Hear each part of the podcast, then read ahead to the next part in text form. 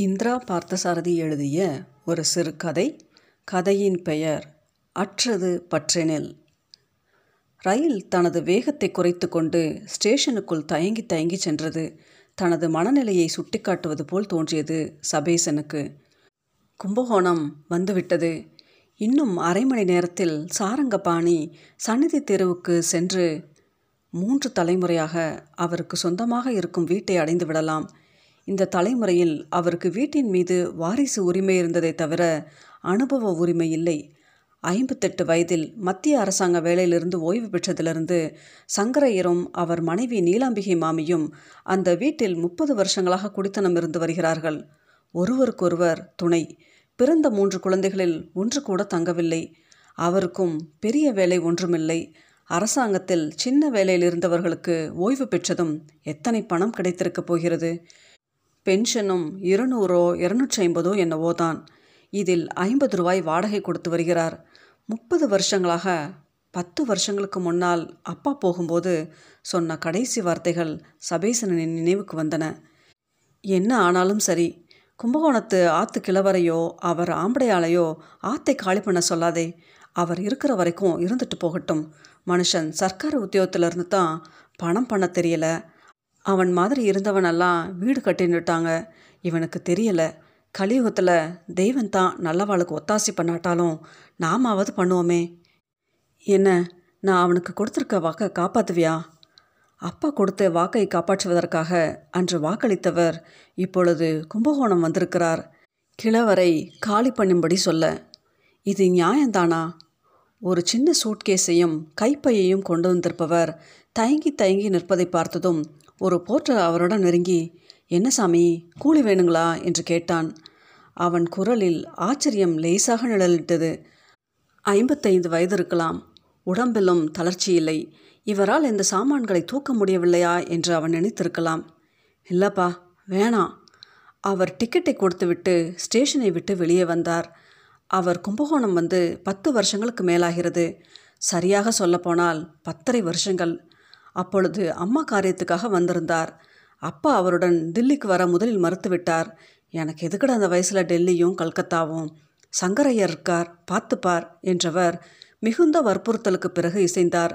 ஆனால் தில்லிக்கு வந்து ஆறு மாதம் கூட இருக்கவில்லை. அவர் வெளியே காட்டிக்கொள்ளவில்லையே தவிர அறுபது வருஷங்களுக்கு மேலாக உடன் வாழ்ந்த அம்மாவின் பிரிவு அவரை உள்ளுக்குள் கசக்கி பிழிந்திருக்க வேண்டும் என்று தான் தோன்றிற்று. அவர் அப்பாவுக்கு கொடுத்த வாக்குறுதி முதல் சோதனை மூன்று வருஷங்களுக்கு முன்னர் வந்தது. அவர் பெண் கௌரியின் கல்யாணத்தின் போது அவருக்கு நாற்பதனாயிரம் ரூபாய் தேவையாயிருந்ததும் அவர் மனைவி பார்வதி நச்சரித்தாள். அதான் கும்பகோணத்து வீட்டை நாற்பதனாயிரத்துக்கு கேட்குறாளே கொடுத்துடுங்களே அது எப்படி முடியும்? கிழவர் என்ன செய்வார்? அதுக்கு நாம் என்ன செய்ய முடியும்? இருபத்தேழு வருஷமாக அதே வாடகை கொடுத்துட்டுருக்காரே இந்த வாடகைக்கு அவருக்கு இந்த மாதிரி வீடு கிடைக்குமா? நாம் வாடகையை வசத்தினோமா அப்படி இருக்கிறச்ச நமக்கு இப்போது அவர் சமயத்தில் ஒத்தாசை செய்யாட்டா எப்படி? அவர் எங்கே போவார் சொல்லு? அவர் எங்கேயோ போவார். அதை பற்றி நமக்கு என்ன கவலை? நமக்கு இப்போ பணம் வேணும். அது நம்ம வீடு. இருபத்தேழு வருஷமாக மாதம் ஐம்பது ரூபா கொடுத்துட்டுருக்கார் கிட்டத்தட்ட பதினெட்டாயிரம் ரூபாயாச்சு. வீடு தமதுன்னு சொல்ல அவருக்கு சட்டப்படி உரிமை உண்டு. தெரியுமா? சாசனம் பண்ணிட்டு வாங்க போங்க எனக்கு என்ன அப்பொழுது ப்ராவிடன்ட் ஃபண்டிலிருந்து பணம் வாங்கி சமாளித்து விட்டார். பார்வதிக்குத்தான் அசாத்திய கோபம். இப்பொழுது மறுபடியும் ஒரு சோதனை. அவர் ஓய்வு பெற ஆறு மாதங்கள் தாம் இருந்தன. அவருக்கு கும்பகோணத்து வீட்டை தவிர வேறு சொந்த வீடு கிடையாது. ஓய்வு பெற்ற பிறகு அரசாங்கம் தந்திருந்த வீட்டை சில மாதங்களில் காலி செய்தாக வேண்டும். பார்வதிக்கு கும்பகோணம் போவதில் விருப்பமே இல்லை. நீங்கள் போய் தினந்தோறும் கால வேலையில் காவேரி ஸ்நானம் பண்ணிட்டு சாரங்கபாணி கோயிலை சுற்றிட்டு இருங்கோ. நான் வரமாட்டேன். அது எவ்வளோ நிம்மதியாக இருக்கும் தெரியுமா? அந்த நிம்மதி எனக்கு வேணாம் நீங்கள் அந்த கிழவரையும் போக சொல்ல மாட்டேல். எனக்கு ஒன்று கொடுத்தனும் பிடிக்காது. அந்த கிழவரும் அவர் ஆம்படையாலும் இன்னும் இருக்க போகிறது கொஞ்ச நாள். அவருக்கு எண்பத்தெட்டு வயசாகிறது மாமிக்கு எண்பத்தி ரெண்டு கடைசி காலத்தில் அவரை தொந்தரவுப்படுத்துறது நன்னா இருக்குமா? நீயே சொல்லு. அந்த கிழவரும் மாமியும் நன்னா தான் கின்னுன்னு இருக்கா. நாம தான் அவளுக்கு முன்னாலே போயிடுவோம் போல இருக்கு. அப்போது பிரச்சனையே இல்லை. இருக்கிற கொஞ்ச நாளைக்கு வாடகை வீட்டிலே இருந்துட்டு பார்வதி கோபமாக இடைமறுத்தாள். உங்களுக்கு சாமர்த்தியம் கிடையாது. அவாளை கெஞ்சி இவாளை கெஞ்சி நிலம் அலாட்டாயிருக்கிற ஒரு கோஆப்ரேட்டிவ் சொசைட்டியில் மெம்பர்ஷிப்புக்கு ஏற்பாடு பண்ணேன். நீங்கள் ஒரு துரும்பு அசைச்சேலா சொல்லுங்கோ. இப்போது அறுபதனாயிரம் கட்டணும்னா நம்ம வீட்டை விற்கிறத தவிர வேறு வழி என்ன? மூணு வருஷத்துக்கு முன்னால் நாற்பதனாயிரத்துக்கு கேட்ட ஆள் இப்போ எழுபதனாயிரம் தரேங்கிறான். அறுபதனாயிரத்தை கட்டுறது மீதி பத்தாயிரத்தை பேங்க்கில் போடுறது வீடு இன்னும் ரெண்டு வருஷத்தில் நிச்சயமாக கிடச்சிடும். உங்களுக்கு வரப்போகிற ப்ராவிடென்ட் ஃபண்ட் பாக்கி பணம் கிராஜுவிட்டி கம்யூட்டேஷன் பணம் எல்லாத்தையும் வச்சுட்டு மொத்தமாகவே கொடுத்துடலாம். நாம் ரெண்டு பேர் தானே. சாப்பிட்றதுக்கு பென்ஷன் பணம் போகிறோம் ஒரு நாட்டுக்கு நிதி மந்திரியாக இருக்க வேண்டியவன் நீ. இந்த மாதிரி ஒரு ஹம்பிள் ஹவுஸ் ஒய்ஃபாக இருக்கிறது நம்ம நாட்டின் திறமையெல்லாம் எப்படி விரயமாகிறதுங்கிறதுக்கு ஒரு உதாரணம். இந்த மாதிரி கேலி பேச்சு பேசுகிற சாமர்த்தியத்தை காரியத்தில் காட்டுங்கோ. முதல்ல கும்பகோணம் போய் வீட்டை விற்கிற வழியை பாருங்கோ. என்ன சார் நின்றுட்டுருக்கீங்க வண்டி வேணுமா சார்? எங்கே போகணும்? சபேசனின் சிந்தனையை கலைத்தான் வண்டிக்காரன். வண்டியிலோ பஸ்ஸிலோ அவசரமாக போக வேண்டியது என்ன அவசியம்? மெதுவாகி நடந்து போய்விடலாம் என்று அவருக்கு தோன்றிற்று. சங்கரையர் இன்னும் கொஞ்சம் அதிகம் நேரம் சந்தோஷமாக இருந்துவிட்டு போகட்டுமே. எங்கே சார் போகணும்? வண்டி வேணாம் பக்கம்தான் நடந்து போயிடுவேன். தாம் செய்வது நியாயந்தானா? ஒரு விதமான சௌகரியத்துடன் முப்பது வருஷங்களாக ஒரே வீட்டில் ஐம்பது ரூபாய் குடக்கூலி கொடுத்து கொண்டு நிம்மதியாக இருந்து வரும் எண்பத்தெட்டு வயது கிழவரை திடீரென்று வேறு வீடு பார்த்து கொண்டு போங்கள் என்று எப்படி சொல்லுவது? ஐம்பது ரூபாய்க்கு கிடைக்கும் வீட்டுக்கேற்ப இந்த வயதில் அவரால் அனுசரித்து போவதென்பது சாத்தியந்தானா பார்வதி அவருடைய சிநேகிதிகளிடம் சபேசனின் தயக்கத்தை பற்றி சொன்னபொழுது அவர்கள் சொன்னதும் இதுதான். வாட் நான்சென்ஸ் அது உங்கள் வீடு. முப்பது வருஷமாக குடியிருந்தா என்ன? ஐம்பது வருஷமாக குடியிருந்தா என்ன? இப்போது உங்களுக்கு பணம் தேவையாக இருக்குது ஐம்பது ரூபாய்க்கு எந்த வீடு கிடைக்கிறதோ அங்கே அவர் போய்த்தான் ஆகணும். உங்கள் தயக்கம் புரியவே இல்லை. இது ராமாயண காலமல்ல. அப்பா சொன்னதையெல்லாம் அப்படியே கேட்டு தான் ஆகணும்னு. ப்ளீஸ் பி ப்ராக்டிக்கல் சபேசன் அப்பா சொன்னபடி கேட்கணுங்கிறதுக்காக மட்டுமில்ல வயசான இந்த கிழத்தம்பதிக்கிட்ட நான் வீட்டை விற்க போகிறேன் காலி பண்ணுங்கன்னு எப்படி சொல்ல முடியும்? மனுஷத்தன்மைக்கு அர்த்தமே கிடையாதா? இது மனுஷத்தன்மை இல்லை பைத்தியக்காரத்தனம். டெல்லியில் ஹவுசிங் கோஆப்ரேட்டிவ் சொசைட்டி பாதிக்கு மேலே ஃப்ராடு. இது நல்ல சொசைட்டி மெம்பர்ஷிப் கிடச்சிருக்கு இப்போ பணம் கட்டலைன்னா அப்புறம் அதுக்கு மேலே என்ன சொல்கிறதுக்கு இருக்குது வழியே வந்த ஸ்ரீதேவியை விரட்டின கதை தான். இப்படி எல்லோருக்குமாக சேர்ந்து பேசி அவரை கும்பகோணத்துக்கு விரட்டி விட்டார்கள். புறப்படும் பொழுது பார்வதி சொன்னால் நீங்கள் அவாத்தில் போய் தங்க வேணாம். ஒரு ஹோட்டலில் தங்கிட்டு அவாத்துக்கு போங்க. விஷயத்தை விளக்கி சொல்லுங்கள் இத்தனை வருஷமாக இருந்தவா. நம்ம நிலைமையும் புரிஞ்சுக்காமலாம் இருப்பா. ஐம்பது ரூபாய்க்கு கும்பகோணத்தில் வீடு கறக்கிறது ஒன்றும் கஷ்டம் இல்லை ஆனால் இவ்வளவு சௌகரியமாக இருக்காது. வாஸ்தவம் தான். அதுக்காக நாம் என்ன பண்ண முடியும்? முதலில் அவர் ஒரு ஓட்டலில் தங்குவதென்று தீர்மானித்தார். அப்பா அம்மா இருந்தபோது வருடந்தோறும் கும்பகோணம் வந்து அவர்களுடன் சுபாவமாக பழகிவிட்டு இப்பொழுது ஹோட்டலில் தங்கினால் நன்றாக இருக்காதென்று அவருக்கு தோன்றிற்று. சகஜமாக அவருடன் தங்கிவிட்டு தம் பிரச்சனையை அவரிடம் சொல்லி என்ன செய்வதென்று அவரே யோசனை கேட்கலாம். அவருக்கு ஐம்பது ரூபாய்க்கு இவ்வளவு சௌகரியமாக வீடு கிடைக்காது. உண்மைத்தான் அவரால் ஐம்பது ரூபாய்க்கு மேல் கொடுக்கவும் முடியாது. இதற்காக தாமே அவருக்கு ஒரு வீட்டை ஏற்பாடு செய்து வாடகை எண்பதா இருந்தால் கூடுதலான அந்த முப்பது ரூபாயை தாமே கொடுத்துவிட்டால் என்ன என்றும் நினைத்தார். ஆனால் அது சங்கரையருக்கு தெரியக்கூடாது. இந்த ஏற்பாட்டுக்கு ஒத்துக்கொள்ள அவர் சுயமரியாதை குறுக்கே நிற்கும் மானஸ்தர் நிச்சயமாக ஒப்புக்கொள்ள மாட்டார். அந்த வீட்டுக்காரருடன் தனி ஏற்பாடாக தாம் செய்து கொள்ள வேண்டும். ஆனால் தில்லியில் இருக்க ஒருவர் மாதம் முப்பது ரூபாய் அனுப்புவார் என்று வீட்டுக்காரர் நம்புவாரா என பலவாறாக குழம்பினார் சபேசன். தவிர போதாக்குறைக்கு அவர் மாதம் முப்பது ரூபாய் அனுப்புகிறார் என்று பார்வதிக்கு தெரிந்துவிட்டால் போதும். அவளும் சும்மா விடமாட்டாள். அந்த ஏற்பாட்டுக்கு சங்கரையரும் உடன்பாடு என்று அவள் தவறாக நினைத்து கொண்டால் இது சங்கரையருக்கு நாம் இழைக்கும் கொடுமையாகிவிடும். சபேசன் சன்னதி தெரு சென்று வீட்டை அடைந்தபோது வாசல்காலில் சாய்வு நாற்காலில் சங்கரையர் படுத்திருந்தார். கண்கள் மூடியிருந்தன. தியானமா தூக்கமாவென்று தெரியவில்லை. சங்கரையர் உடம்பை பார்த்தபோதுதான் பார்வதி சொன்னது எவ்வளவு குரூரமானது என்று சபேசனால் உணர முடிந்தது. உடம்பு நாராய் கிடந்தது. கண்கள் குழிவடைந்திருந்தன. உயிர் ஏதோ பழக்க வாசனையினால் அந்த சரீரத்தில் ஒட்டி கொண்டிருப்பது போல் சபேசனுக்கு தோன்றிற்று. இவரையா போய் வேறு வீடு பார்த்து கொண்டு போங்கள் என்று சொல்வது அப்படியே திரும்பி போய்விடலாமா என்று சபேசனுக்கு தோன்றிற்று. யாரு? என்று உள்ளே இருந்து குரல் கேட்டது. சங்கரையர் கண்களை திறந்தார். கண்களை இடுக்கிக் கொண்டு பார்த்தார். யாரு? என்ன வேணும்? அவரால் நம்மை அடையாளம் கண்டுபிடிக்க முடியவில்லை. பார்வை அவ்வளோ மோசமாக இருக்க வேண்டும். மன்னிச்சுக்கோங்க தவறுதலாக நுழைஞ்சிட்டேன். பக்கத்தாத்துக்கு போகணும் என்று கூறிக்கொண்டே சபேசன் வெளியே போக முற்படுவதற்குள் பெண் குரல் கேட்டது. தப்பு இல்லை ரைட் தான். யாரு? சபேசன் தானே. உங்காதே உங்களுக்கு மறந்து போச்சா? நன்னா இருக்குப்போ டெல்லியிலிருந்து சபேசன். உருவத்தை கூட காணாமல் தன் குரலை மட்டுமே கேட்டு தம்மை அடையாளம் கண்டு கொண்ட மாமியின் திறமையை வியந்தபடியே சபேசன் திரும்பினார். அங்கே நீலாம்பிகை மாமி. அதே புன்னகை குரலில் கனிவு உடம்பில் தளர்ச்சி மனதை எந்த விதத்திலும் பாதித்ததாக தெரியவில்லை. சபேசனா? வாப்பா சங்கரையர் மெதுவாக குரல் கொடுத்தார். சபேசன் உள்ளே நுழைந்து பெஞ்சில் உட்கார்ந்தார். கொஞ்சம் காது கேட்கல இறைஞ்சு பேசு என்றார் சங்கரையர். பேசவே இல்லை இறைஞ்சு பேசுனா? என்று கேட்டுவிட்டு மாமி குழந்தை போல் சிரித்தாள். ரொம்ப தளர்ந்து போயிட்டேல மாமா என்றார் சபேசன். ஆமாம் வயதாகுது இல்லையா? சித்திரகுப்தன் ஃபைலை தொலைச்சிட்டான் போல இருக்கு எனக்கு போனஸ் என்று கூறிவிட்டு சிரித்தார் சங்கரையர். இங்கே இருந்து சுவாமிமலைக்கு புறப்பட்டு போகிற மாதிரி தான் வந்திருக்கான். ஒரு சின்ன சூட்கேஸ் பையோட என்று சொல்லிவிட்டு சிரித்தாள் மாமி. வெந்நீர் வேணுமா சபேசா? என்றார் சங்கரையர். இப்போ கிணத்து தண்ணி போதும். சபேசன் குளித்துவிட்டு மாற்றுடை தரித்து கொண்டு வரும்பொழுது சமையல் அறையிலிருந்து வற்றல் குழம்பு மனம் வந்தது. மாமி தமக்காக குழம்பு பண்ணி கொண்டிருக்க வேண்டும் என்று அவருக்கு தோன்றிற்று. அவர் சமையலறையை நோக்கி சென்றார். எனக்காக ஏதாவது ஸ்பெஷலாக பண்ணுறேளா மாமி? ஸ்பெஷலாக ஒன்றுமில்ல உனக்கு வத்த குழம்புனா ரொம்ப பிடிக்குமேன்னு பண்ணேன். எங்களுக்கு வயசாயிடுச்சு. மாமாவுக்கு எதுவும் ஒத்துக்கலை. குழம்பு பண்ணுறதே கிடையாது. ரசம்தான். உங்கள் வத்த குழம்புனா ஸ்பெஷலாச்சே மாமி. எங்கள் அம்மாவே சொல்லுவாளே உங்களை மாதிரி வத்த குழம்பு பண்ண முடியாதுன்னு. பார்வதி எப்படி இருக்கா? உங்களை ரொம்ப விசாரிச்சா. ம் குழந்தை எங்கே இருக்கா? பம்பாய். குளிச்சுட்டு இருக்காளா?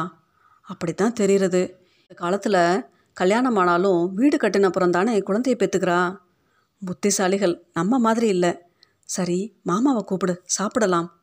சபேசன் வெளியில் வந்தார். குளிச்சிட்டியா? குளிச்சாச்சு சாப்பிடலாம் வாங்க. கொஞ்சம் கையை கொடு. ஆறு மாதமாக இப்படி தூக்கித்தான் விட வேண்டியிருக்கு. அவளுக்கும் வயசாயிடுத்து. யார் முன்னாலேயோ தெரியல. அப்பா தூக்கத்திலே போயிட்டார்னு எழுதியிருந்த கொடுத்து வச்சவர் நல்லவாளுக்கு தான் அப்படிப்பட்ட சாவு வரும்.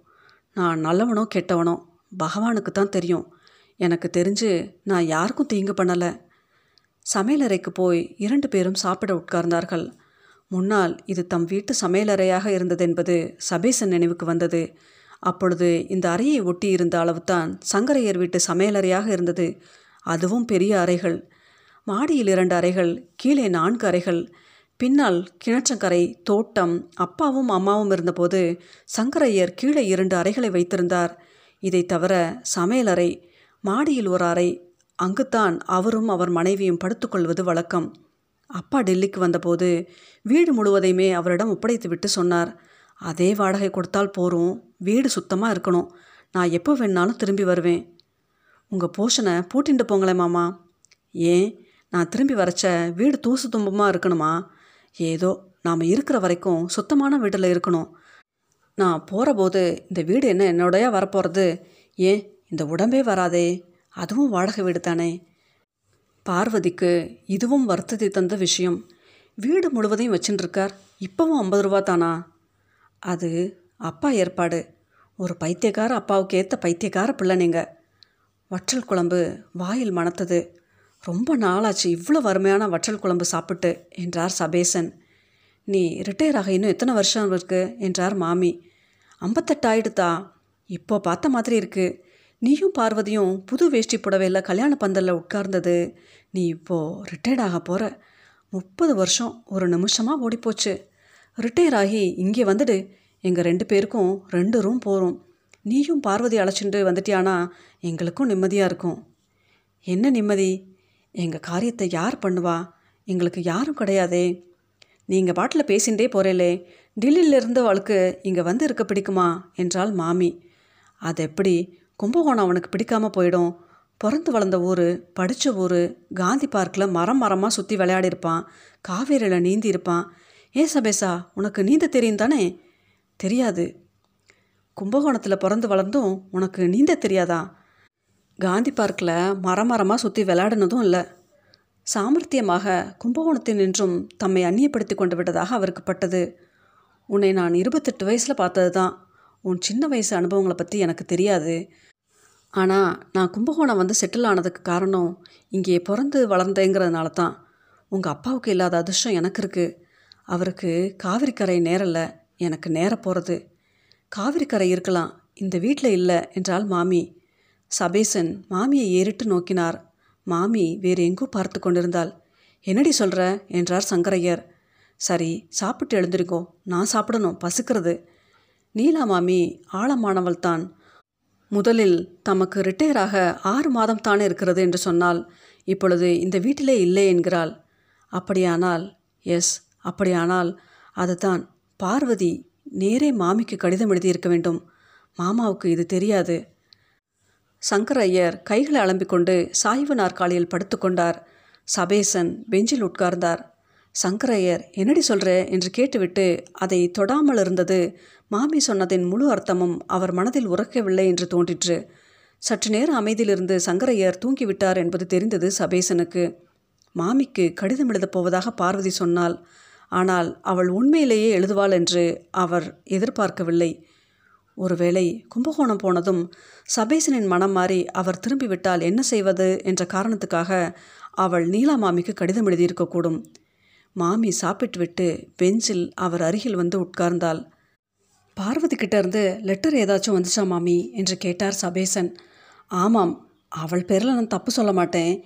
இந்த வீட்டை எழுபதனாயிரத்துக்கு கேட்டானா கொடுத்துடு. உனக்கு வீடு வேணாமா டெல்லியில்? நீங்கள் எங்கே போவேல் அதை பற்றி கவலைப்படாத. நாங்கள் பார்த்துக்குறோம் ரொம்ப நாள் தங்கின விருந்தாள் மாதிரி நாங்கள் இருக்கோம். இது அவனுக்கு தெரியாமல போயிடும். எவனுக்கு? அவனுக்கு என்று சொல்லிக்கொண்டே கோயில் பக்கம் சுட்டி காட்டினாள் மாமி. நான் சொல்கிறத கேளுங்கோ. நீங்கள் இருக்கிற வரைக்கும் இருங்கோ. நான் பணத்துக்கு வேறு ஏற்பாடு பண்ணிக்கிறேன். இந்த அசடுத்தனமெல்லாம் வேணாம். பார்வதி சொல்கிறது எனக்கு புரிகிறது. வீட்டை விற்கிறபடி விற்றுக்கோ மாமா காவிரிக்கரை இந்த வீடுன்னார். அப்படியே அவர் விருப்பப்படியே நேரணும். அதுக்கு தடையா நான் நிற்க மாட்டேன்.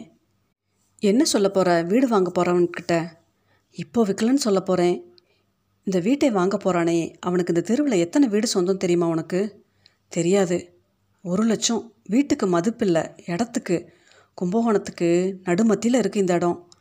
அப்போது ஒரு லட்சம் ரூபாய் கேட்க சொல்கிறேலா நீ கேட்க வேணாம். அவன் நேற்றுக்கு இங்கே வந்தான். மாமா இப்போ மாதிரி தூங்கிட்டு இருந்தார். அவருக்கு இப்போல்லாம் பாதி விழுப்பு பாதி தூக்கம். அந்த மாதிரி ஒரு சொப்பனாஸ்தை. வெயிட்டிங் ரூமில் உட்கார்ந்துருக்கார். இன்னும் வண்டி வரலை. நாலு நாள் முன்னாடி பார்வதி கிட்டேருந்து லெட்டர் வந்தது. யோசித்தேன் அவன் நேற்றைக்கு வந்த உடனே சபேசன் இங்கே வந்ததும் எங்களை பார்க்காம வீட்டை விற்காமல் போயிடுவான். அவன் வீட்டை விற்கணும்னா ஒரே வழி இருக்குன்னு. என்ன வழி என்றான். இந்த வீட்டோட மதிப்பு இன்னைக்கு தேதிக்கு ஒரு லட்ச ரூபா. முப்பதனாயிரத்தை எங்கிட்ட கொடு. காலி பண்ணுறேன் சரின்னுட்டான். இப்போ சொல்கிற நீ உன் லட்சியமும் புண்ணாக்கும். நிஜமாவா சொல்கிறேல் நீயே போய் அந்த வீட்டுக்காரனை கேட்டுக்கோ. மாமி இதை என்னால் நம்பவே முடியல. நீங்கள் சொல்கிறது வாஸ்தவம் தான் லட்சியங்கிறது வெறும் புண்ணாக்கு தான் நான் இப்போவே போய் வீட்டுக்காரனை பார்த்துட்டு வரேன். சபேசா வீட்டை வாங்குறவன் யாருன்னு இன்னும் நீ கேட்கலையே உனக்கு நன்னா தெரிஞ்சவன் உன்னோட படித்தவன் ஹமீத் சுல்தான் தான். ஞாபகம் இருக்கா? சபேசன் ஹமீத் சுல்தான் வீட்டுக்கு சென்றார். வாங்க வாங்க எப்போ வந்தீங்க என்று வரவேற்றார் ஹமீத். இன்னைக்கு காலையில். ஆமாம் நான் உங்களை ஒன்று கேட்கணும் கேளுங்க.